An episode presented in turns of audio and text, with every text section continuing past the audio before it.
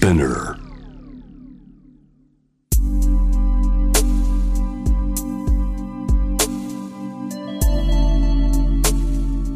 眠らない街六本木。高層ビルの一室に現れる深夜の保健室。重たいドアの向こう側。ここでは誰もが飾らない言葉で語り始める。心の声を聞き出す。特別な聴診器を持って迎えるのは酒と涙と哀愁をこよなく愛するイラストレーターの田中美咲。恋仕事家族そして性のこと。一人一人で違う。体と心のカルテ。J-WAVE ミッドナイトチャイム。ようこそ深夜の保健室へ。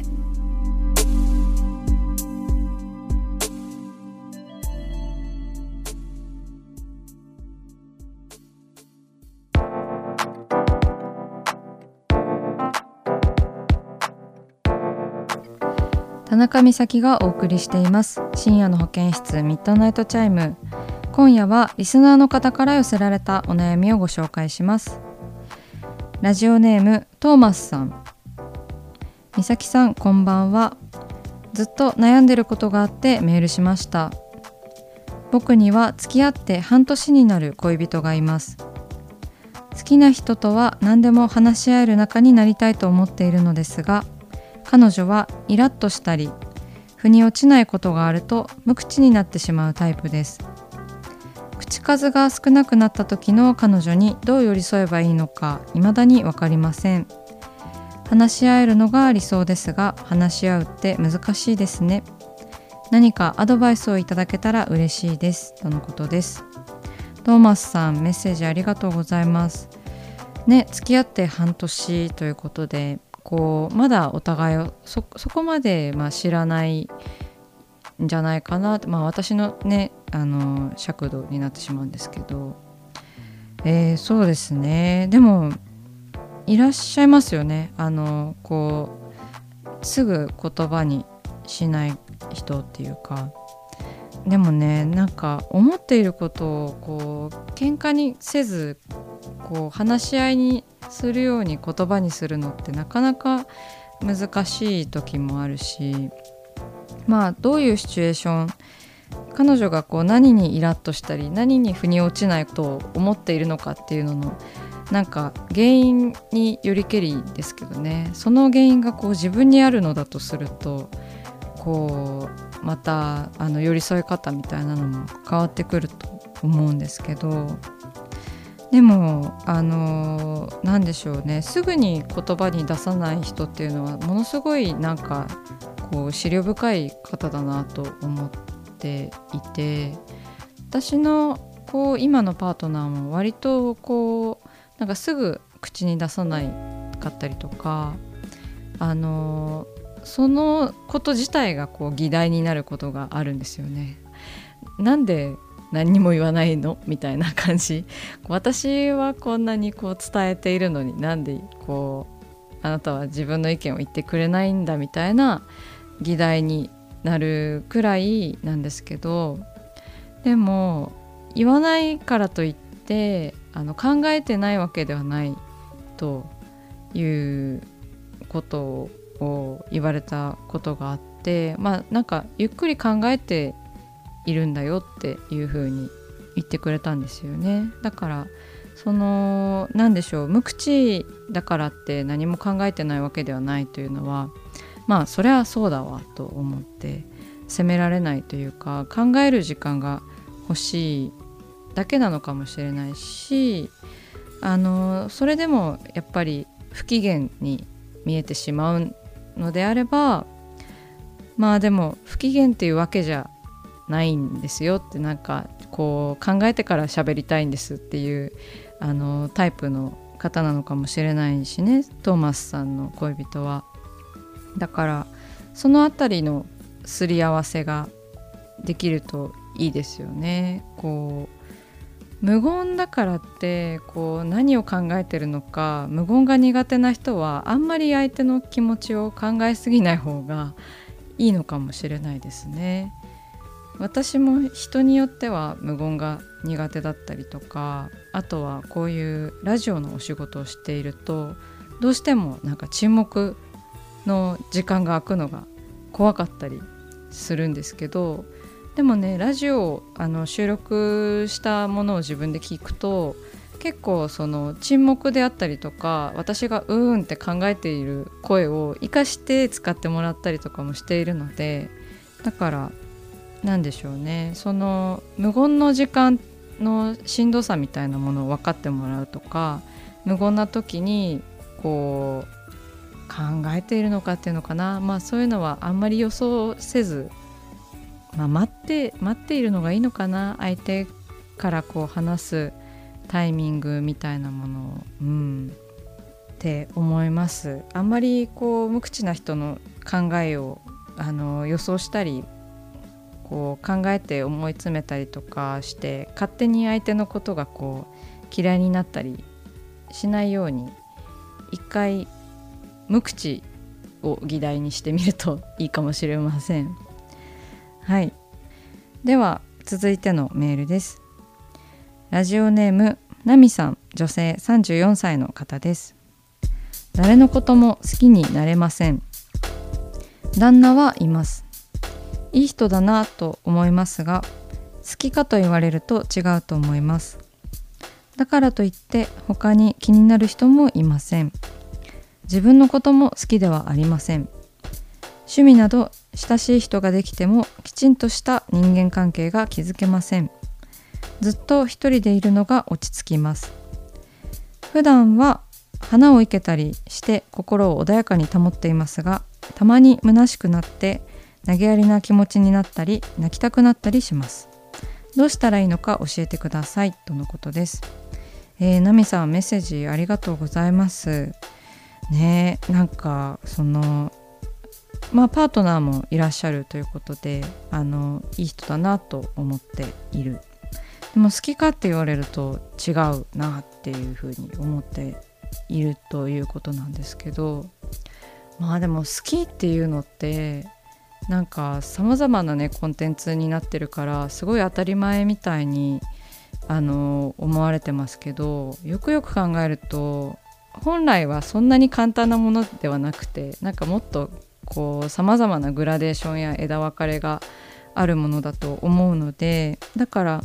あの一人でいるのが好きということでいいんじゃないかなって思います。であの自分のことも好きではありませんというふうにあのメッセージでは断言されているんですけどなんかね私は私もまあ自分のことが好きかって言われるといや好きではありませんって思うんですけどなんかでもそのこう私はなんか先にこう周りの人を好きになったりこう大切にしていく中であの周りの人がこう私のことを、まあ、よく思ってくれてるなんか自分みたいなものをこう作り出してあ大切に自分のこともまあまあマシだとあの思って生きていこうっていう風になるタイプのあの自分を好きっていう思うようにしてるんですけどでもなんかそれだとねやっぱりあの人から嫌われるのがどんどん怖くなっていくんですよね。そうなんかそれもねなんかすごいあの辛い生き方なんですよね。だから一人でいるのが落ち着いて一人でいるのが好きなのはものすごい強みだと私は思います。だからまあ孤独っていう感じなのかな。うん。でもね人と一緒にいたりとか好きな人がいても孤独は孤独なんですよね。やっぱり。私もねあの最愛のパートナーみたいな人はいますけど。それでもやっぱり孤独だしなんか人を自分のものには絶対にできないし私もこう誰かのものになる気もないのでだからあのまあ虚しくなったりとか泣きたくなったりとかは人といても一人でいても起こることだと思うのででもやっぱりこうなんでしょうその自分の孤独みたいなものをすごい誇りに思った方がなんかいいのかもしれない。人人も自分のものにならないし自分も人のものにはならない誇り高い孤独というものをこう心に置いて大切にしていくのが良いのではないかなって思いますね。私はまあそうしていこうかななんて思っております。うん。ナミさんメッセージありがとうございました。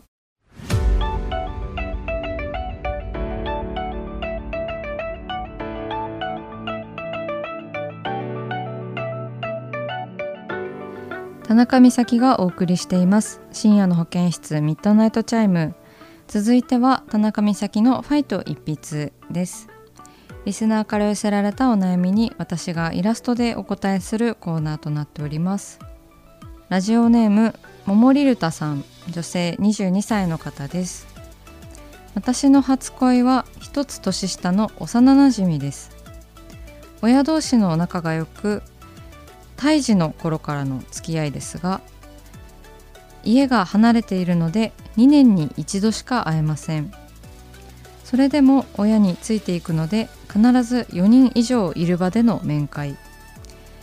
一度だけ小学生の頃にスーパーのお使いに2人で行きましたがそれ以来2人きりで話したことはありません。他の人に恋をしたこともあるし今の恋人とは結婚も考えています。ですが数えるほどしか会ったことのない初恋の男の子のことがずっと忘れられません。こんな世界になってしまってもう4年も顔を見ていないのに美咲さん忘れる方法を教えてください。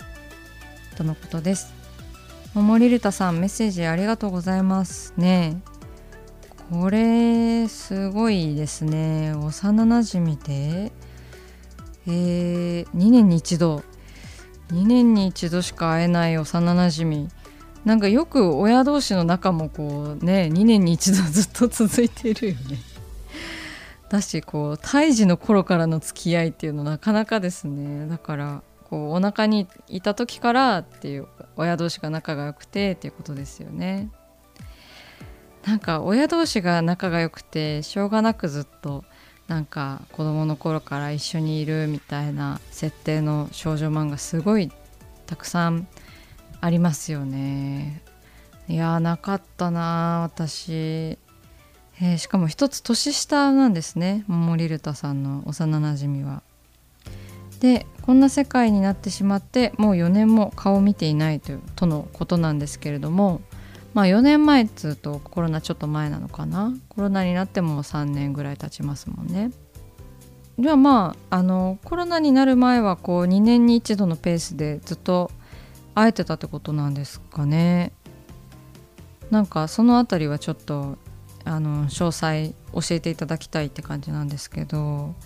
忘れる方法を教えてください。まあねパートナーもいてこう結婚を考えているっていうことなんですけどでもまあ忘れることもないんじゃないかな。まあ初恋っていうのは私はあんまり初恋を大切にする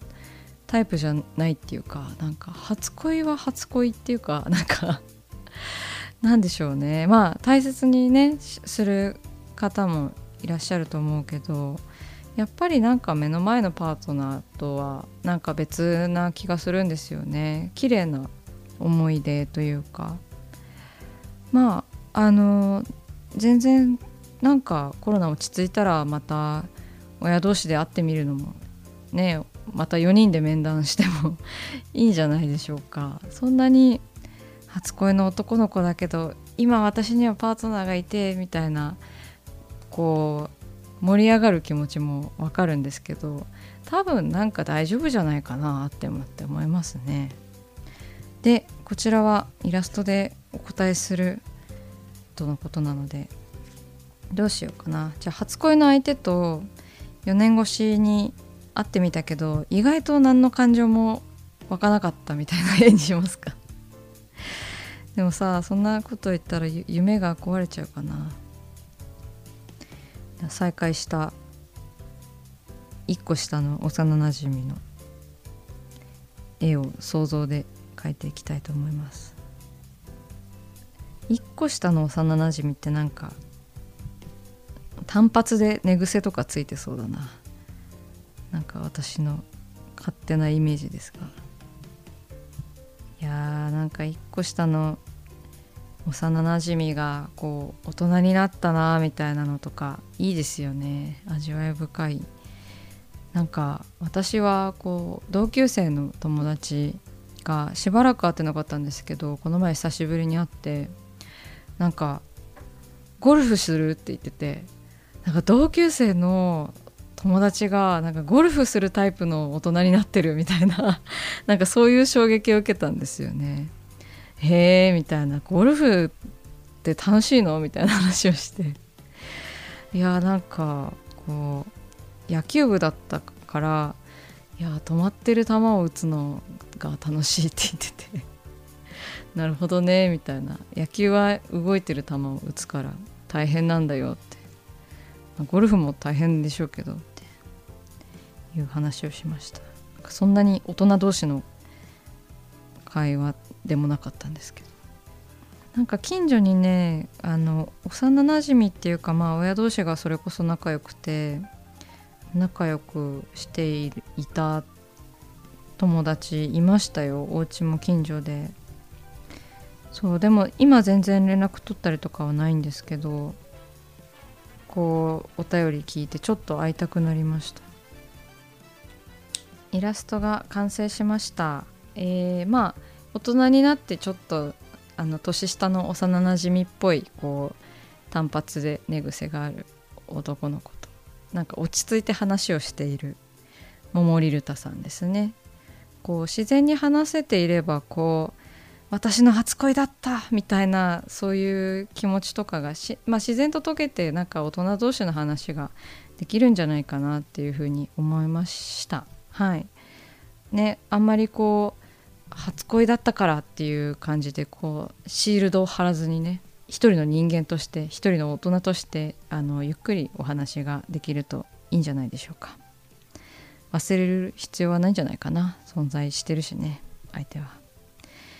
では桃りれたさんメッセージありがとうございました。イラストは番組のインスタグラムにアップしてみんなでシェアしていきます。これまでに描いたイラストも見ることができるのでぜひチェックしてみてください。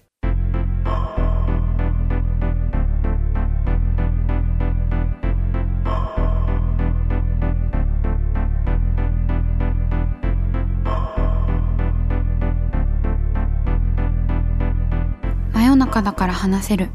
体のこと心のこと。 J-WAVE ミッドナイトチャイム